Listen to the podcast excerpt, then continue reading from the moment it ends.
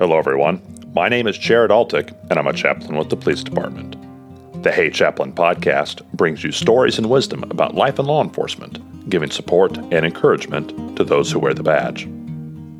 This shouldn't surprise anyone, but cops want to catch bad guys. And when I talk to cops, they routinely tell war stories describing how they ran someone down, wrestled them into submission, and heroically made the arrest. Naturally, these fights occupy a lot of headspace. Officers spend time training for it. They carry equipment on their person every day for different levels of confrontation. And every time it happens, they risk serious injury or worse. I'm getting a good number of these stories in my collection, and I want to share a sampling of some of these fights and some of the experience that surrounds it. In this episode, you'll hear stories about foot pursuits and wrestling people on drugs. And you'll definitely hear the excitement of being in a fight, the rush of adrenaline, and the fulfillment of an officer's purpose to apprehend the bad guy. As exciting and even frightening as these fights can be, fighting discouragement can be just as challenging.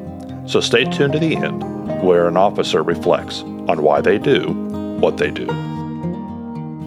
Yeah, I was a patrol officer for Kansas City, Kansas Police Department from uh, 1967 up until about uh, 74. I was a patrol officer at Overland Park Police Department in uh, the early 2000s. I was a patrolman at the Kansas City, Kansas Police Department in the early 2000s. I was a patrolman at Kansas City, Kansas Police Department in the 2000 teens. Uh, I was a police officer for three different departments in Southern California. And during that time, I was uh, also a field training officer and a canine handler in the uh, mid 20 teens. I was a line officer uh, with the Wyandotte County Sheriff's Department, oh, back in the early 80s. Um, I was a uh, patrolman. I was with Kansas City, Kansas from the uh, early 90s to the early 2000s. Yeah, I was a patrol officer um, for the Kansas City, Kansas Police Department um, from 94, the year I got hired, all the way to 2000. Describe your first foot pursuit. Uh, this is one of my favorite moments in life. It's my literally my very first night on the street out of the academy. So my first night in the field training and evaluation program, okay. also known as the FTO program, field training officer program. I had a rookie FTO, so I was her first trainee ever, and uh, so she was really excited. Great person, super nice, very organized. Not uh, not real seasoned in violence, and she used to be a DARE officer. And here she is, come back patrol to be an FTO, and she drew me, the Wyandotte County kid that's been watching foot pursuits and cops and and all this stuff. So my first, very first night, I couldn't have wrote this any better. Um, I won't say it's our first call because I don't think it was our first call, but it was pretty early on in the evening. The bars were still open, and an officer calls for assistance. Not not that he's getting hurt, but he needs some help because he found a guy with a warrant at a at a bar. And as soon as we pull up, so he was undercover doing a bar check, got somebody that was uh, fake ID or something like that. Ran him, finds out he's got a warrant. So we go to back him up, and uh, we show up. Well, we're in a marked car in uniform. As he takes one look at us, and he's gone. And uh, it's at 119th and Metcalf. Thousands of cars go through that intersection a day, and uh, it, this was a busy part of the night. It's around midnight or so. What have I seen in my life? Somebody runs, we chase. So I bail out of the car before she even stops, and I'm off and running. I leave my FTO in the car, and she is shocked. She has no idea what to do. And I'm chasing this guy down the middle of 119th Street with cars going by me in both directions. He's running. I'm having the time of my life going, This is what I'm talking about. That's why I'm here. I'm here for this. I chase him for about four blocks and chase him into the edge of the perimeter, and he turns the corner and there's our guys, and they snag him, and I'm just like fist pumping. I'm like, yeah, that's why I'm here. She comes over and she just lights me up. And she, I can't believe you did that. Why'd you do that? And I said, uh, bad guy ran, good guys chase. And uh, she's kind of let me have it. Well, this seasoned veteran of a lieutenant was the watch commander, was out in the field that night. And uh, when she turned her back, he high fived me and goes, I heard about you. That's awesome. Yeah. That's a great story. what technique or equipment never worked as advertised in your experience? I never cared much for the uh, nylon batons that they had. Okay. They, we used to have wooden nightsticks, and they got rid of the wooden nightsticks and they got these nylon batons. And if you laid them up on the dash or they got in the sun, they warped, and they Really? look, they looked like a pretzel.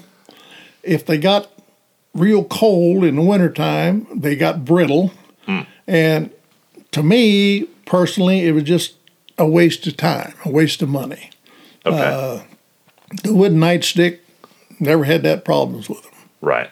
Right. In fact, they went back to the wooden nightsticks for a long time, and then they got rid of them and went to the collapsible batons.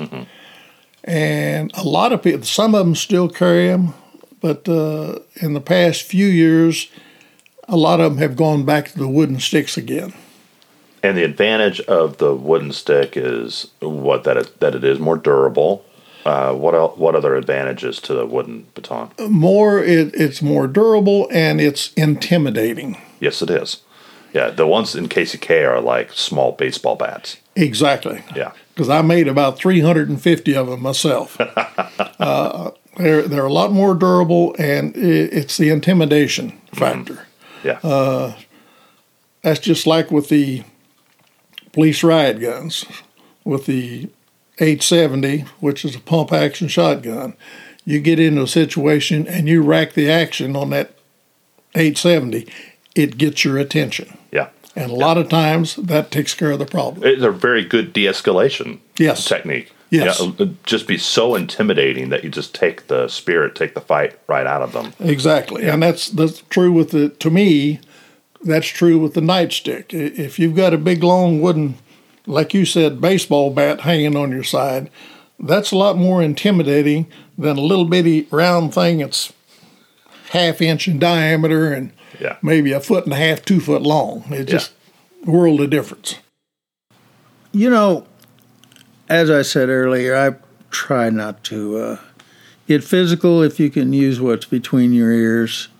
I never backed off of a confrontation, but, you know, I tried to uh, not escalate it either.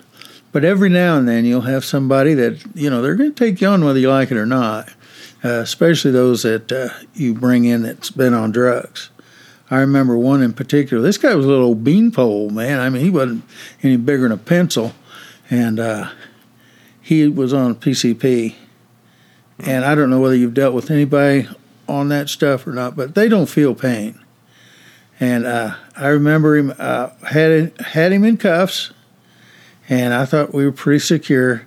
And he lifted his head, and I had on a pair of metal frame glasses at the time, and it drove those glasses clear through my nose. Uh, and so, you know, we had to take him down. Uh, again, I never tried to hurt anybody any more than I had to. You know, I, I when I took the oath, I took it very, very seriously, and uh, I wasn't there to abuse anybody. But I was going home at night. That that's one thing about it. So, you know, I I had to had to deal with him. I've had to deal with a lot of them through the years. You know, we've we've had some pretty tough characters in there. Uh, I had one one time uh, when I was inside the jail and he was one of the prisoners, and uh, he told me the next time that I went down the row to do my checks that he was going to kill me. And I told the fellow at the time, I said, "Look, you need to understand something." I says, "This badge that I wear," I says, "I took an oath." And I said, the day that I'm afraid to walk these aisles is the day that I'll turn this badge in because I'm not worthy of it anymore. And uh, so I waited about 20 minutes and then I, I went down there and, and he's standing right in the right in the lane and I had to pass him and, and I went ahead and as a matter of fact I, I took my time making my checks so that I could make a point. And I'll be real honest with you, I got a lot of respect from him after that. Did you ever get in a fight? This wouldn't be a first fight, but did you ever get in a fight while you were a detective wearing uh, civilian clothes versus a uniform? Yeah, yeah. That's why um, people always. I mean, I dress nice, but I always wore like my boots shined. I buy like uh, nice slacks at Walmart for 10, 15 bucks, a nice button down shirt. Yeah. And and people go, you know, some guys would come in these suit and ties like, well, I don't know why you do that because sometimes you end up in a house going through stuff, or you end up tussling with somebody. Yeah. It's like at least this way, if my shirt, my pants get ruined, it's like okay, I've lost maybe Yeah. forty bucks, fifty Yeah. bucks for the whole Yeah. thing. I always wear the clip on. They go, "Why you wear that clip on?" It's like because when you grab it, and I've had that happen to me because back in the day, in the winter, you had to wear a tie with your uniform. Mm-hmm. And I've had a guy thinking, "Oh, I'm going to grab this dude's tie and drag him to the ground." Well, he grabbed it and it came off in his hand. He Right. kind of looked at me. I was like, "Yeah, that's right, buddy. Fights on. I got you." That's good. That's good. Describe your worst on duty injury. You've had some doozies off duty, but what's your what's your worst on duty injury? Now, this might be able to fall back into one of the craziest fights I've had. Okay. So we got a call, uh, out control juvenile. Most of the times when we get this call, the out control juvenile, it's usually a simple. You talk to them, you get them to calm down, you rationalize with them, and you move on your way. Other times they don't want anything to do with it, and they want to take the parents or grandparents want to take the child to uh, a juvenile intake and assessment center. Okay. this was a case it was a grandparent or grandparents and a 16 year old uh, girl uh, out of control. Parents didn't know how to handle her.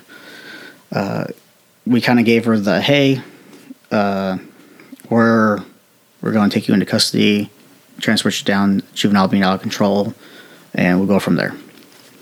Or child in needed care. And this turned into a fight between the other officer and I and the, and the juvenile Oh wow. Okay. so it started off in the juvenile's bedroom, and we're talking. We're in, we're in uh, we're in a trailer, so we don't have a whole lot of room, room to work. So starting to, in, inside the, the trailer, her room inside the trailer, came out to the hallway, ended up busting into the bookshelf that was there, into the computer table that was there, and we finally got this lady to where she was on her stomach, and we were trying to pull her hands out from underneath her. Well, I had reached in with one of my arms to try to grab it out, and she ended up biting me. Uh, she bit me on, uh, right on the meaty part of my hand between the index finger and thumb. Uh, quickly after that, I think she realized what she had just did, and we got the hands back at you know back in uh, into handcuffs, and we were able to get her transported. But the amount of time spent at the hospital was nearly not worth the five second bite that it was because you have to go to the hospital and then they do blood work or they, they clean your wound up and then you go do blood work for like every six months afterwards for like two years Oh wow. uh, to see if you've been infected with anything. right. And then you got like the cocktail of pills to take to prevent an infection of some sort. That's been the craziest on duty injury that I've had. Describe your worst on duty injury. Well, probably my worst one, and it wasn't. I was fortunate. I never received too many severe injuries, but probably the worst one was a 17 year old girl uh, biting my hand, almost bit my thumb off. Oh wow. I had to get several stitches in my thumb. Uh, that was probably the worst one for me, and I wanted so bad to hit the young lady, but there was too many people standing around, and I really didn't have justification because it doesn't look that bad if she's biting your thumb, Yeah. but it certainly hurt. Yes. You're the second officer I've had have the exact same adolescent female bite you in the hand. Oh, yes. Yeah. Okay. Describe your first foot pursuit. It was a well. Let's see. No, that wasn't the very first one. Probably the most notable one. The very first one was really nothing, but um, the most notable one was I was working downtown on midnights, and I used to chew Copenhagen loose. Okay. and we had chased this guy for we believed was a robbery, and he crashed his car and he got out, take it, got off, taken off on foot.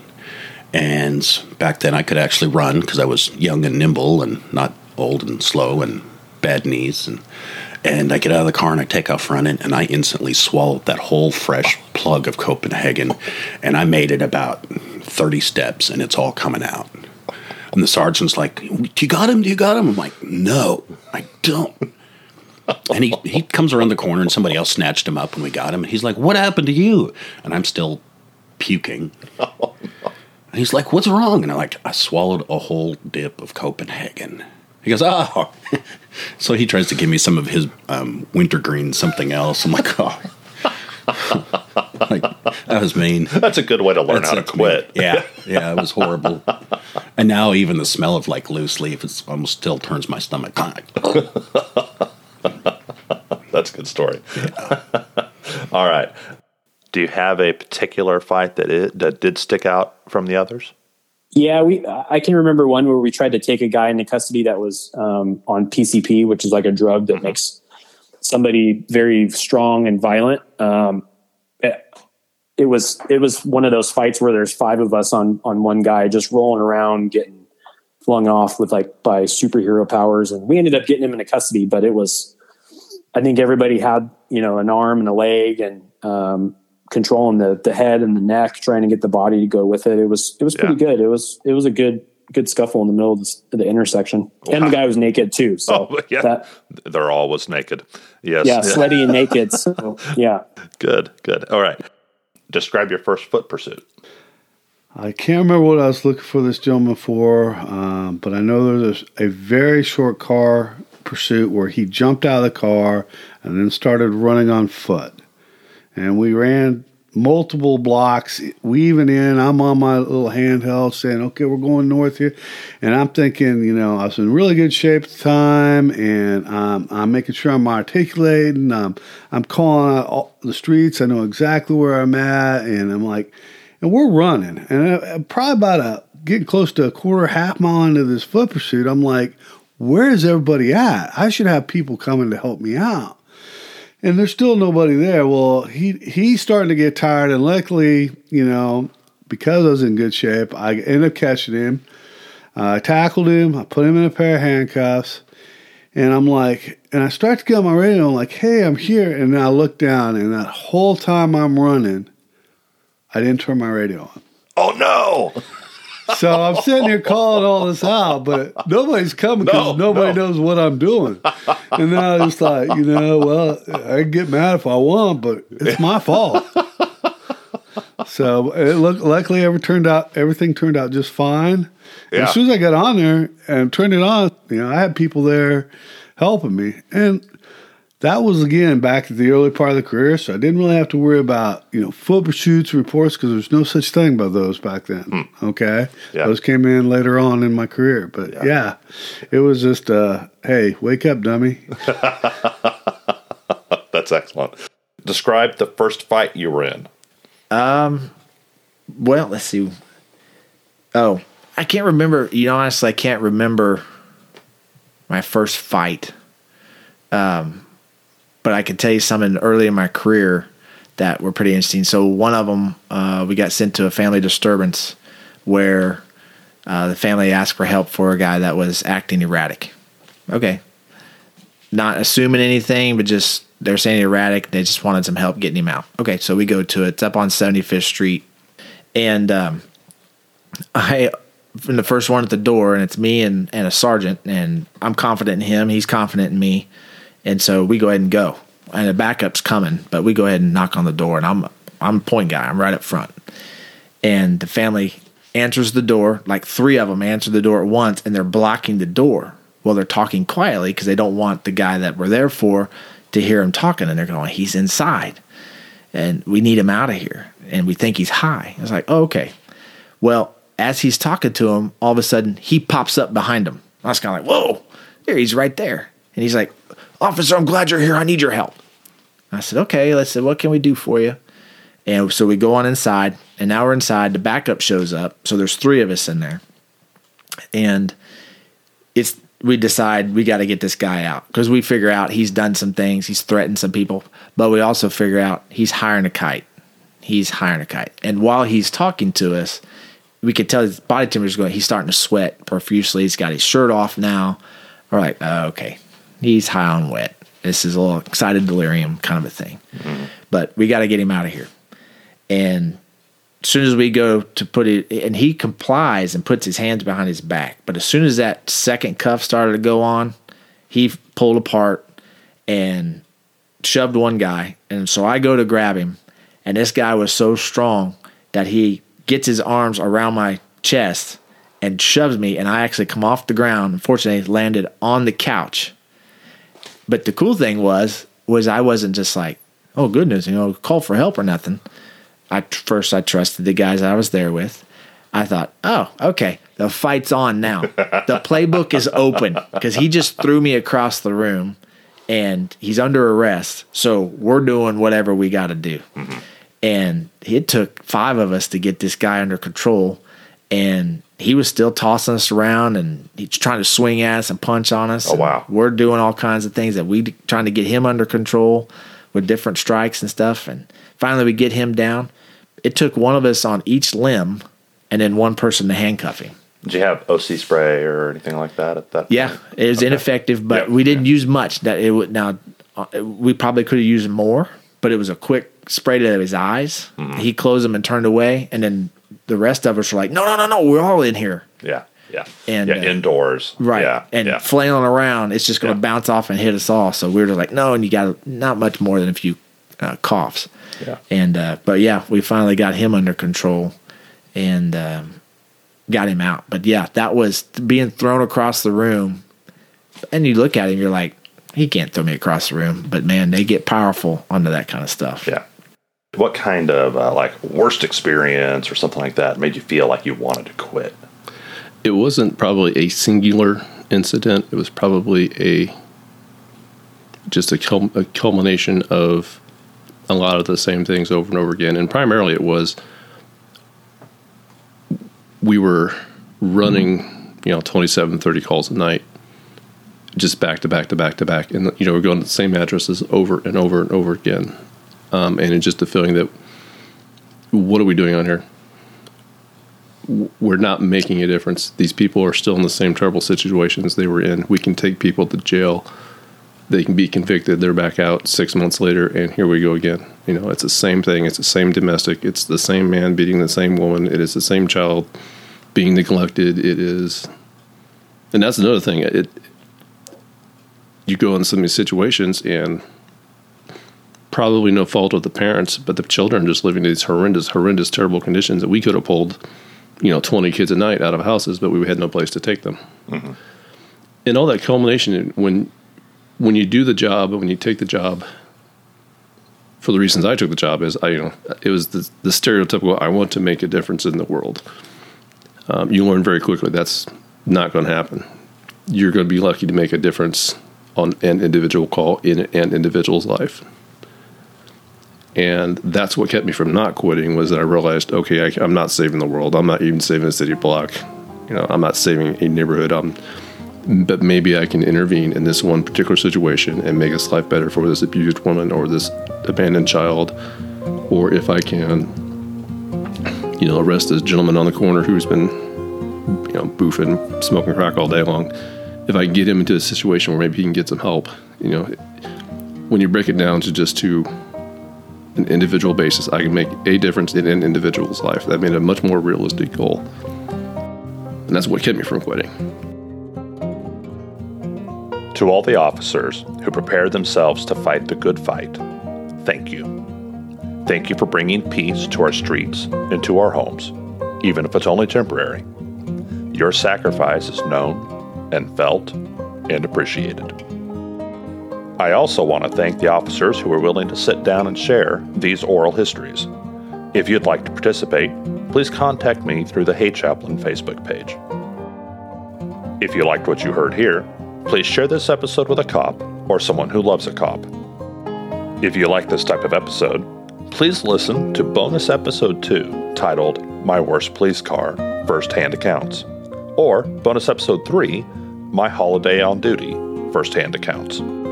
You'll hear some of the same voices, and each time I do a first hand account episode, you'll hear a few new ones as well. The views expressed here are the personal views of the hosts and our guests and do not necessarily represent the views of any law enforcement agency or its components. Thank you for listening today, and as always, pray for peace in our city.